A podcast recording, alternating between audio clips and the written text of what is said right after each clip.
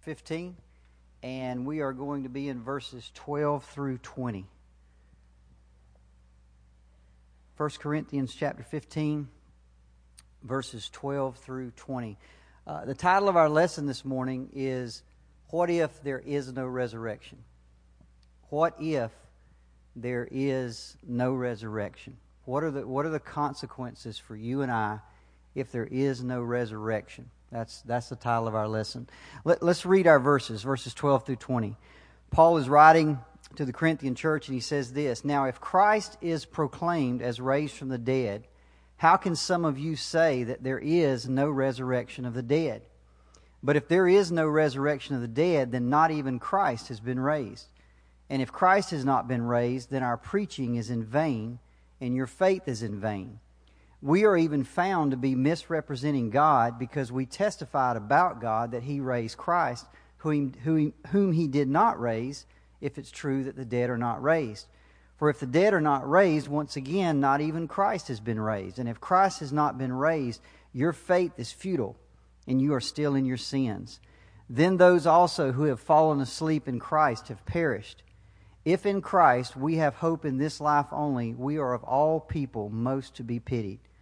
But in fact, Christ has been raised from the dead, the first fruits of those who have fallen asleep.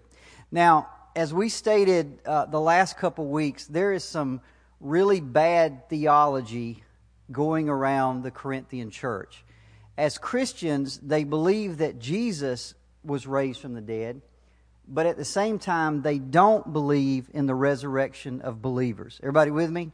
That's what they've that's what this whole 15th chapter is all about. They believe that Jesus was raised from the dead, but they don't believe in the resurrection of, of believers. And, and Paul points this out right in verse 12. He said, Now, if Christ is proclaimed as raised from the dead, how can some of you say there is no resurrection? So there were people in the church that said, Yeah, we believe Jesus is raised from the dead, but not us, not believers.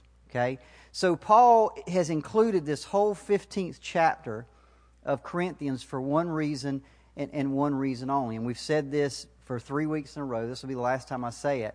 But he's trying to prove to the church, he's trying to prove to believers like you and I, that we too, just like Jesus, will literally and physically and personally and bodily rise from the dead. That's what the 15th chapter of 1 Corinthians is, is completely about. As I mentioned, the good thing for us, it's not only the longest chapter in Corinthians. It's actually the longest chapter in the New Testament, and it's all about the resurrection. So we're going to learn over the next few weeks a lot of really cool things about the resurrection, not only Christ's resurrection, but ours as well.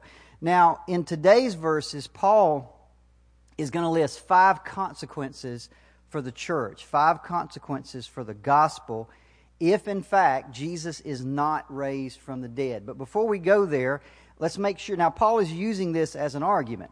He's saying, okay, you don't think Christ is raised from the dead, then let's think this through. This is what it means if he's if I'm sorry, if, if there is no resurrection of the dead, this is what this means. But before we go, let's make sure we understand exactly what Paul really believes. And, and if you jump to the end, we're in verses 12 through 20. If you jump to the end, you'll see this. Paul says, But in fact, Christ has been raised from the dead, the first fruits of those who have fallen asleep. In other words, Paul says, and notice the words he used, but in fact. He says this is a historical fact. This isn't, this isn't something we're, we're just dreaming up. This isn't something uh, uh, of our imagination. This is a historical fact. He's already told us how he was raised, how he was seen by, by Peter, he was seen by James, he was seen by 500 men at one time, he was seen by Paul himself. Paul says, go, go to Jerusalem, talk to those people. They're still alive. This is a historical fact. Paul says, in fact, Christ has been raised from the dead, the first fruits of those who have fallen asleep. So he, he believes with all of his heart because he's seen Jesus, that he knows that Jesus has been raised. And what he's saying here is that the fact that Jesus has been raised is the guarantee of our resurrection. That's why he uses the term first fruits. Okay? The first fruits, if you if you went out and planted a crop of corn or barley or or or, or string beans or, or or fruit or whatever, if when you go out and you make that first harvest, you make that first picking, and you take it back to the house or you take it to the temple or wherever you take it, that's what's called the first fruits. And the first fruits of a harvest mean there's going to be what? Second and third and fourth and fifth and sixth. There's going to be more. That's why it's called the first fruits. So when he calls Jesus the first fruits of the resurrection, he's saying his resurrection was the first one, but there's going to be a lot more to come. Okay, so that's why he uses that term. Now, Paul believes this. For example, in Romans 8 11, he, he says it's very clear. If the spirit of him who raised Jesus from the dead lives in you, the same spirit that 2,000 years ago told Jesus to rise up out of that tomb, that raised his body out of that tomb, the Bible says that same spirit lives where? In you and in me. And he says, if that same spirit lives in you, then he who raised Christ Jesus from the dead will also give life to your mortal bodies. So this is, this is exactly what Paul believes is going to happen, but he's making an argument about it today. So this is what Paul believes and what he's trying to prove to the Corinthians in verses 13 to 19. So he's, they've got this bad theology, okay, that Jesus has been raised from the dead, but not believers. Believers won't rise from the dead. And so he's attempting to torpedo this bad theology that Christ rose, but no one else will. Now I want to stop here this minute, this morning for a few minutes and chase a rabbit. I try not to chase too many rabbits. Very often I try to stay on, on, on track with the, with the scripture. But this morning I need to chase a rabbit. The Corinthian church very early on had bad theology. Okay? And if you look at the Bible and you think, well, they're the only ones that have bad theology, let me tell you, you would be sadly mistaken. The, the American church is slap dab full of just bad theology, just like the Corinthians had. Um, did you know, and I'll give you an example this this morning, that, that most surveys, and I'm a, I'm a big survey guy. I like, every time I see a survey on the church, I like to go read it. What are people really thinking? What are people really believing? And there's always surveys being done by Lifeway Research or Barna or people like that. And, and when they do these surveys, one of the things you find out is that not some, but most Americans who label themselves as Christians actually have beliefs that we would consider heretical. Okay? In other words, they embrace beliefs that have been around for 2,000 years that the church has said, no, that's not right. That's not in line with, with Christian Orthodox thinking. Um, and, and this is, this is going on all, all the time. For example, I'll give you one example. Lifeway Research did a survey back this past year. So this is not five years old or 10 years old. It's, it was last year. And if you want to read it, you can go out to lifewayresearch.com and look it up. And the title of the article that I read said this Americans love God in the Bible, but they're fuzzy on the details. And that, that is absolutely true. Americans love God, right? You, you can go out on Facebook and it's God, guns, and country, right? They all love God, but you start asking them about the details, they're a little bit fuzzy on what that really, what that really means. So I'll give you an example. Again, this was last year. This was Lifeway Research. By the way, when they when they're calling people and talking to them, if if they call and say they say, are you a Christian? They say, no, I'm a Muslim. Well, that's, that's, we, are not interested in you. In other words, everybody they talk to here are says, I'm a Christian. These are only Christians that they're talking to. I'll give you an example. 67% of people that profess to be Christians said that most people are good by nature. That's two out of three Christians believe that people are good by nature. Now, see, the problem with that is that is exactly contradictory to the Bible, is it not? What does the Bible say? There is none good, no, not one. All we as sheep have gone astray. There's none good. But see, two thirds of people that say they're Christians said, yeah, most people are, are good. I'll give you another one 74%, almost three out of four said that small sins don't send you to hell. It's only the big sins that send you to hell, not the small ones. That's three out of four Christians. Again, what's the problem with that? Contradicts Scripture. What has James said? That if you break the law in one point, you're guilty of what? You're guilty of all of it. Just do one thing wrong, you're, guilty, you're just as guilty as the guy that breaks all of them. That's what Scripture says. But, but 70, almost 75% of Christians say little things don't send you to hell. 56% agreed with the statement the Holy Spirit is a force, but not a being. He's not a person. He's just this force like Star Wars. The force is with us, but but he, they don't believe he's a, as a person. Now it, it's it's a pretty bad thing, right? That people who call themselves Christian can believe things that directly contradict Scripture. Now, that's pretty bad. But what's even worse is that when you really start asking Christians questions, you'll find out that they believe things that, de- uh, that directly contradict other things that they believe. Now, that's bad. I believe this, but I also believe that, even though those two things are in direct contradiction to one another. I'll give an example. 70% affirm the doctrine of the Trinity, that the Father, Son, and the Holy Spirit are three in one. Everybody, everybody knows what the Trinity is. 70% said, Yeah, I believe that. 60% agree that Jesus is both human and divine. Now, that's great because that's what the Bible teaches. Those are all good things. So, 70% believe in the Trinity, 60% believe in the, uh, the dual nature of Christ, both human and divine. That's all good. Yet, more than 50, 50% went on to agree with the statement that Jesus is the first being created by God. Now, how can you believe that you are God, but yet he was created by God? That makes no sense, right? Those are in contradiction to one another. By the way, that's a heresy known as Arianism that was condemned by the Council of Nicaea in 325 AD. That's, that's been around for a long time. And, and Orthodox Christianity has always condemned that, that Jesus is a created being. The Bible tells us that everything that was made was made by who? By Him. He didn't make Himself. See, that's in direct con- yet 50% of Christians agree with that statement. 70% of them agree there's only one true God. That's great. Yet 64% thought this God accepts people of all religions, even people that believe in another God. See, again, we're just we're, we're contradicting our, ourselves. Or how about this one? 50% said only those who believe in Jesus will be saved.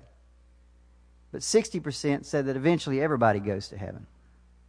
Well, guys, you cannot have your cake and eat it too. You, you can't have it, you cannot have it both ways. You know, I see this all the time. And, and by the way, I've been there. You know, it's like, for example, how many of y'all believe God is sovereign? You believe God is sovereign. That, by the way, when you say that, you mean that God is totally control, in control of all things, that nothing happens outside His will. That's what it means to be sovereign. But how many of us would go to a hospital? Somebody's just been in a car wreck and maybe lost a loved one, and we put our arms around them and say, This wasn't God's will. God didn't have anything to do with this. You, you can't have your cake and eat it too. You can't say, God, that's not His will, but yet God is sovereign. You, it can't be both. If I put my arm around somebody and said, This wasn't God's will, you know what I'm telling them? Think that through. That means that God's not sovereign. That means that things happen in this life that are outside of His control. That means probably that there are times in this life when Satan is stronger than God. You see, if you think that through, when you put your arm around that, you just, you just scared him to death. Put your arm around me and tell me God's in control. I might not understand it, but that will comfort me. Tell me that God's not in control, and when I think that through, that scares me to death. I want to serve a God that's in control, even of the bad things that happen. Because if there's times when He's not in control, what hope do we have?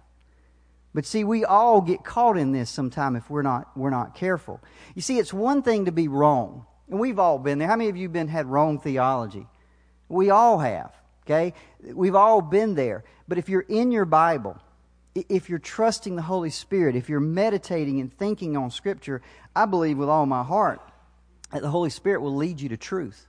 He'll lead you out of error and he'll lead you into truth because you're, you're open to that. You're in the Bible. You're wanting truth. But see, it's a whole other thing to contradict yourself.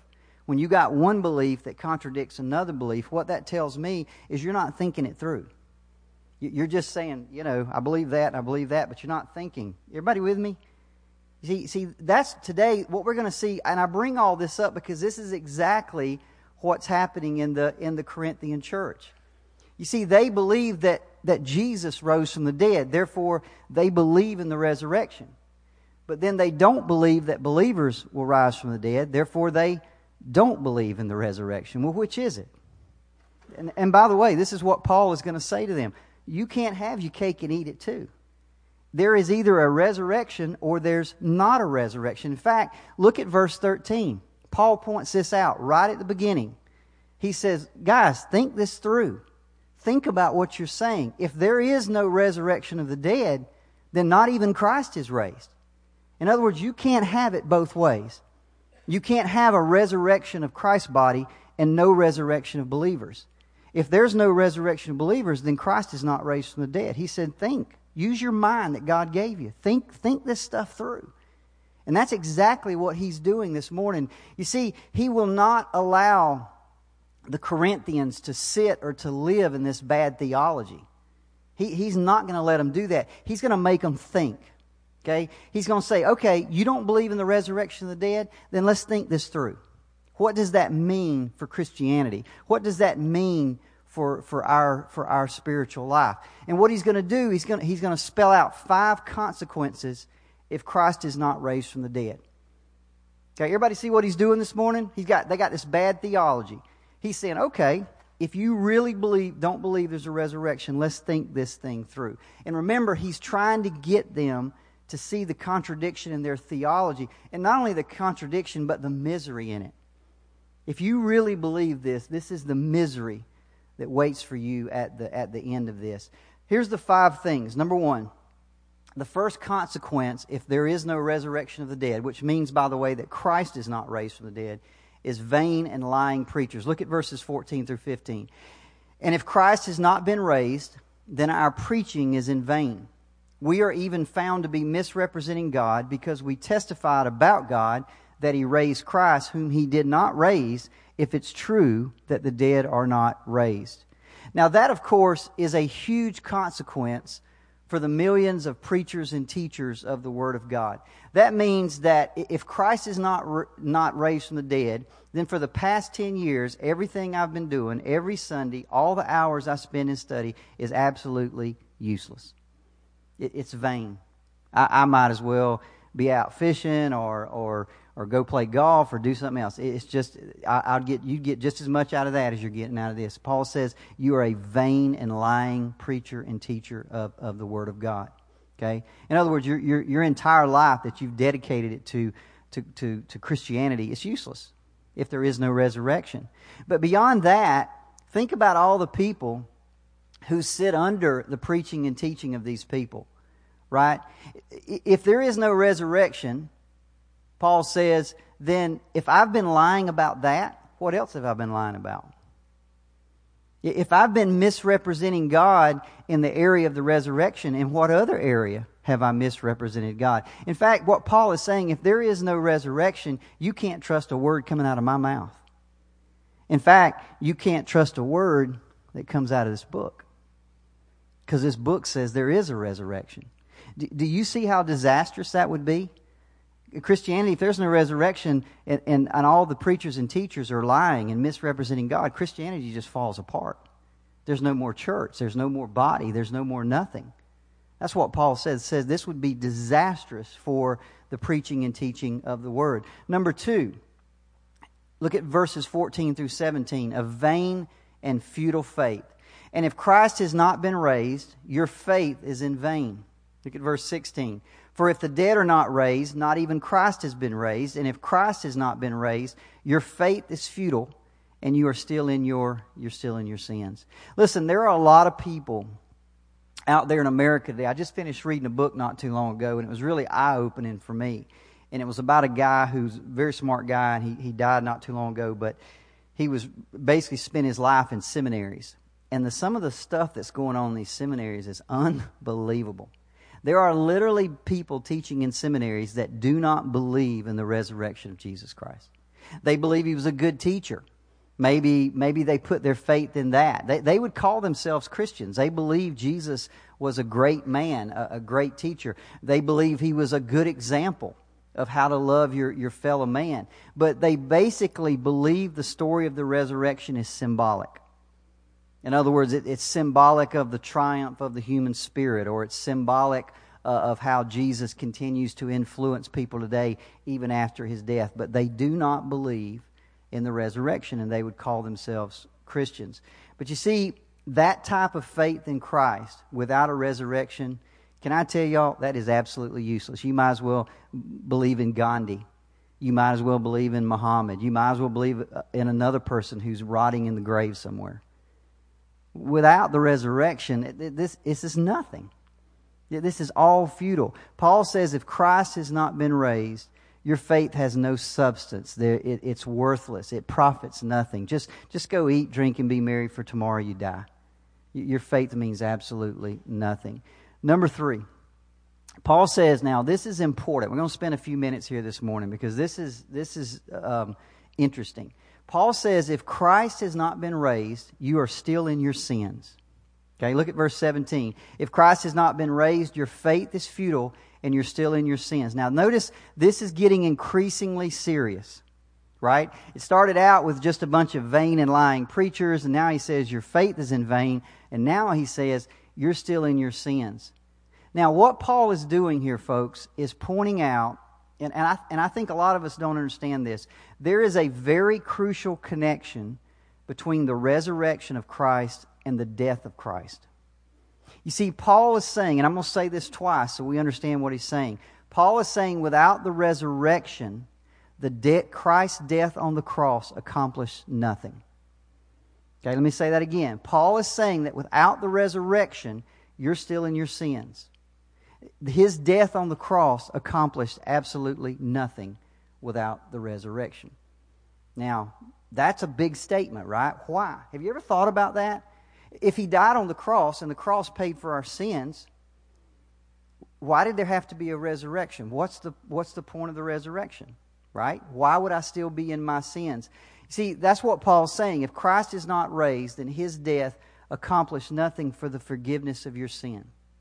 If Christ was not raised, you're still under the same guilt and the same condemnation, the same wrath of God for your sins that you were before. The resurrection is absolutely crucial. Now, again, as I said, I think it's important that we understand this, so I'm going to spend a few minutes on it and cover it in detail.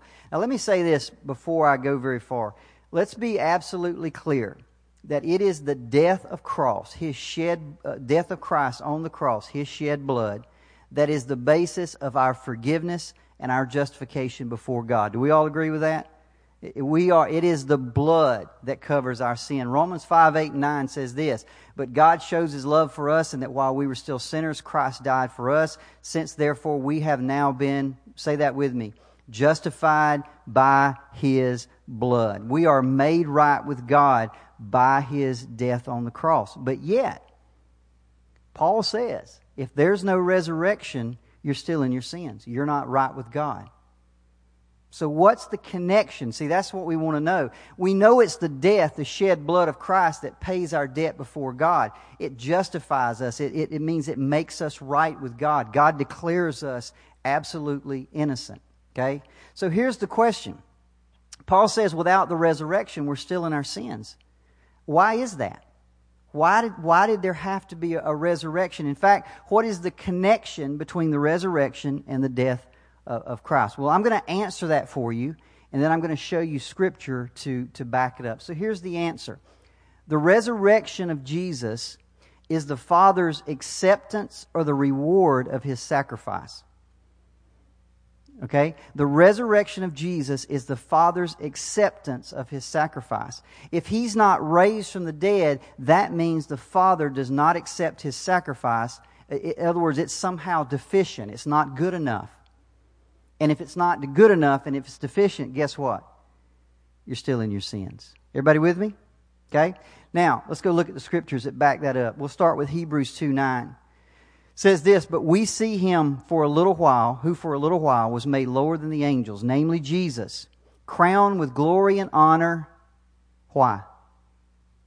Because of the suffering of his death. See, it tells us right there. Why was he crowned with glory? Why was he resurrected? Why did he ascend to the Father and sit at the right hand? Why was he given a name above every other name? Because of his suffering because of his death. Because, in other words, it was an acceptance, it was a reward for what he did. The Father is saying, Man, that, that was perfect. What you did was awesome. Come, come, come with me. I've got a kingdom for, for you. See, the glory and honor that Jesus received in his resurrection and his ascension was because of his suffering and death. In other words, his resurrection was the reward or the acceptance of his suffering. Um, again, I'll say it again. Therefore, if he's not been raised, what does that tell us? That means something's wrong with his sacrifice. It wasn't sufficient. It wasn't, it wasn't perfect. It was deficient in some way. And if it, if it was, then we're still in our sins. Remember, Paul doesn't, by the way, Paul doesn't believe all this, right?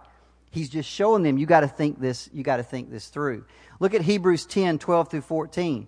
But when Christ had offered for all time a single sacrifice for sins, he sat down at the right hand of God, waiting from that time until his enemies should be made a footstool for his feet. Why?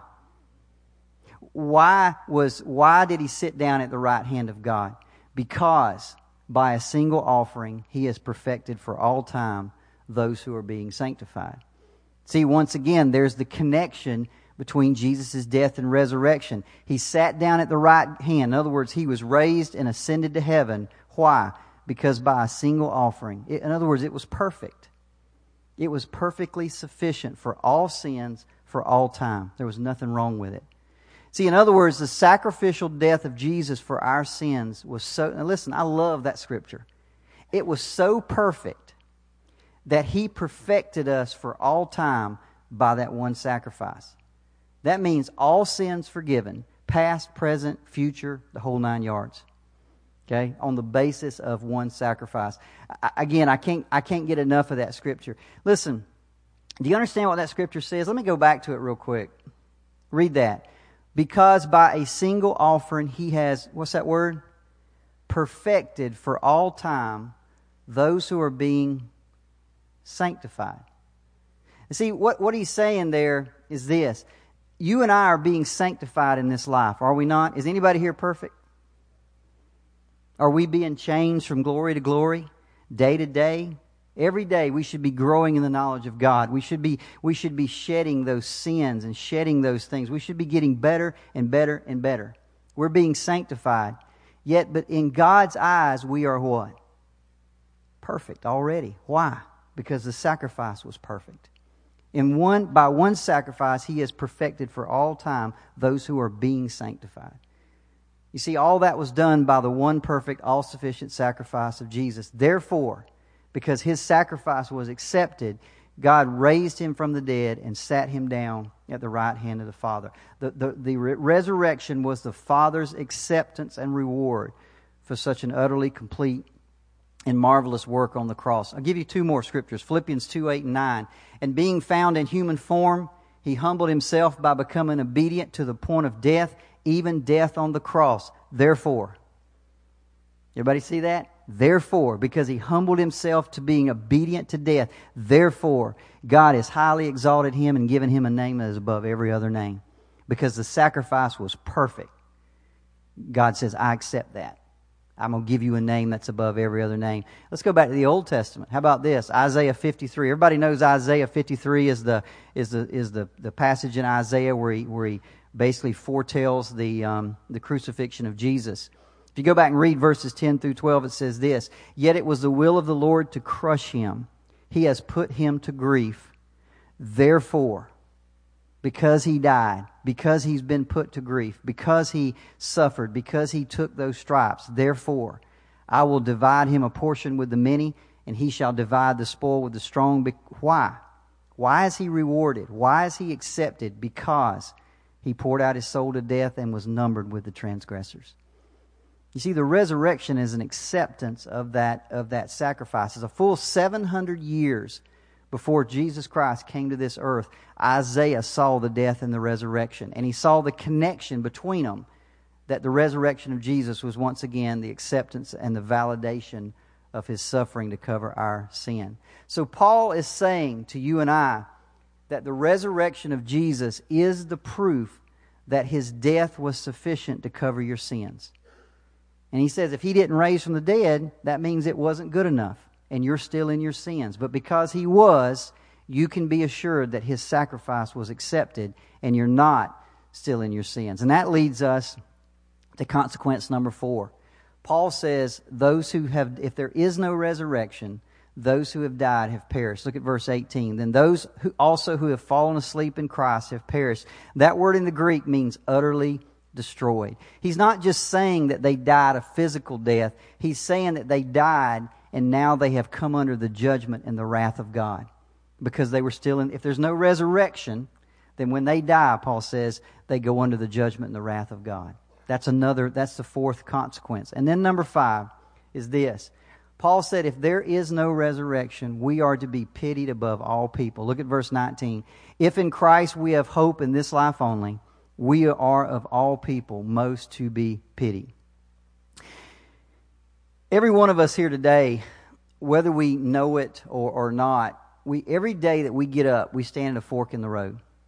Every day that we get up and get ready to walk out the door into another day of our life, we have to make a choice. And the choice is what type of life am I going to live today? Every day. You make this choice every single day. What type of life am I going to live today? And I believe in my heart that most of us, deep down, at our best and our highest moments, most of us dream of, of living our lives in a sacrificial way, not selfishly. I, you, you understand what I'm saying? I think deep down, most of us, I need to do more. I want to do more.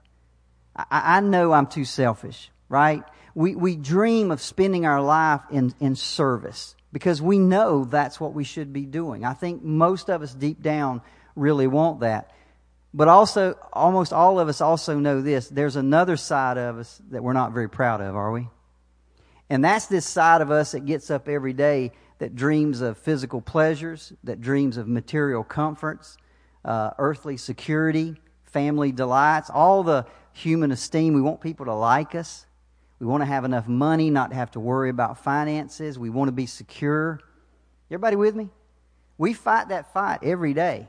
Am I going to live a self sacrificing life of service, or am I going to live a life on those things? Am I going to go after those things? Every day we walk out the door and we have to make a choice. What, what am I going to do? What am I going to do today? Listen, the Apostle Paul is no different. He's not some Superman. Don't, don't think Paul was some kind of spiritually endowed Superman that he could do things that you and I couldn't do. Every day, Paul had that exact same choice. What kind of life am I going to live today? And yet every day he walked, got out of bed, walked out the door, and he chose to live his life in a self-sacrificing way, to share the good news of Jesus with a lost and dying world. And the risk that he took and the suffering he endured, it was incredible. Go back. He said, go back. There's a scripture. I should have put it up there. He was shipwrecked so many times. He was beaten so many times. He was, I mean, he just went through, he was cold. He was naked. He was suffering. He didn't have enough clothes to wear. He was, he, I mean, his life was just a model of sacrifice. But he made that choice every single day that, that he got up.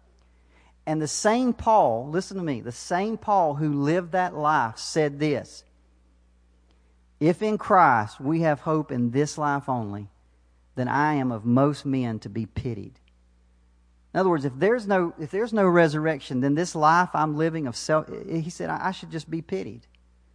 How, how stupid I am. How, how, how dumb I am to live this kind of life.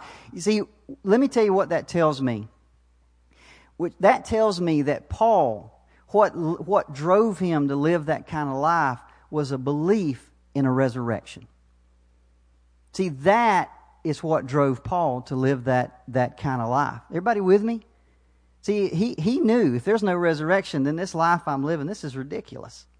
The reason I'm living a life of self sacrifice and, and, and service to other people is because I know that one day there's, there's going to be a resurrection. And my point this morning here is this the same is true for you and I. Every day we get out of bed and we have a choice to make others or me. Others or me. And what's going to drive you and I to live a life of service and self sacrifice is a belief in the resurrection of Jesus Christ. I brought my, uh, I brought my rope this morning. I know, I know some of y'all have seen this, right? So, I used to use this for the youth. Everybody see the rope? Okay? It's only about a 100 foot long. But what I want you to do this morning, for those of you that hadn't seen this, I want you to, this rope represents eternity. Everybody with me? This is eternity. It goes on, it, it's only 100 foot, but just assume it goes off into eternity. Everybody with me? Okay? Everybody see the little piece of orange? This is your life here on earth. That's your life here on earth. See, Paul says at the end of this orange, there's going to be a resurrection. And I'm going to live the rest of my life with Jesus in perfect pleasure, no guilt, no pain, no tears, no nothing. And see, he lived his life knowing that this is, this, this is just so short here today. See, the question for us is what are we living for? Are you living for the orange or are you living for the white? Which one are you living for? But you see, the belief in the resurrection is everything. Because the way you get from the orange to the white is the resurrection. Without the resurrection, see, Paul says there is no white. And you might as well go home and eat, drink, and be merry, for tomorrow you die. This is all there is. But see, the fact is, Paul says, but in fact, Jesus has been raised from the dead. In fact, there is a white, and Paul says, I am living for it. See, my point here today is what was true for Paul is also true for you and I. Let me try to put it another way. The greatest obstacle to a life of risk taking and, sacri- and self sacrifice. This is the greatest obstacle. Paul will point this out in a few weeks in verse 32. He says, If the dead are not raised, let us eat and drink, for tomorrow we die. Because this is all there is. This is it. Just go home. Forget church. Forget the body of Christ. Forget reading your Bible. If Jesus ain't raised, this, this is all nothing. Just, just go home and live your life any way you want it. In other words, without a hope for resurrection and everlasting joy with Christ, we will treat this life as just something we need to squeeze every bit of pleasure we can out of it. Right? Because there is nothing else. So here's my final question to you, to you this morning. How are you living your life today? Are you living it as someone who believes in the resurrection? See, it's easy to say, folks, and listen to me, it's easy to say, I believe in the resurrection.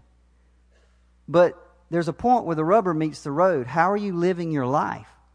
Are you living your life as someone who really believes that this life here is just a vapor and there's coming a resurrection where I'm going to spend eternity with Christ? If you really believe that to the deepest part of your hearts, you're going to live your life differently than someone who doesn't believe that, correct? See, that's my point. What do you really believe? And how are you living your life? Or are you living it as someone who thinks that this is all there is? See, Paul says, in fact, Christ has been raised. That means I will be raised with him. And that means that this life here is just that little piece of orange tape is just a brief prelude into eternity. An eternity that's going to be filled with joy and pleasures forevermore. And if that's true, by the way, can I tell y'all, looking back, was Paul a fool? No. Was Paul a fool? If you look back through history, anybody that sacrificed their life, that gave their life in the service of Jesus Christ, were they a fool? No, I can trust you right now. We, we you know, see, you only get one chance. You only get one chance. There's going to be a day where we stand maybe in this church or another church and, and, and maybe your casket is sitting right here, and you're, it's over. It's done. What kind of life did you lead? Was it a life that just you just squeezed as much pleasure out of it as you could because you just figured this is all there is? Or is it a life of self sacrifice? Is, is it a life of service to Jesus Christ? You see, anybody that lives a life like that, let me tell you, you don't have to pity them. You do not have to pity them because they have put their trust in the resurrection of Jesus Christ. Let's pray. Father, we thank you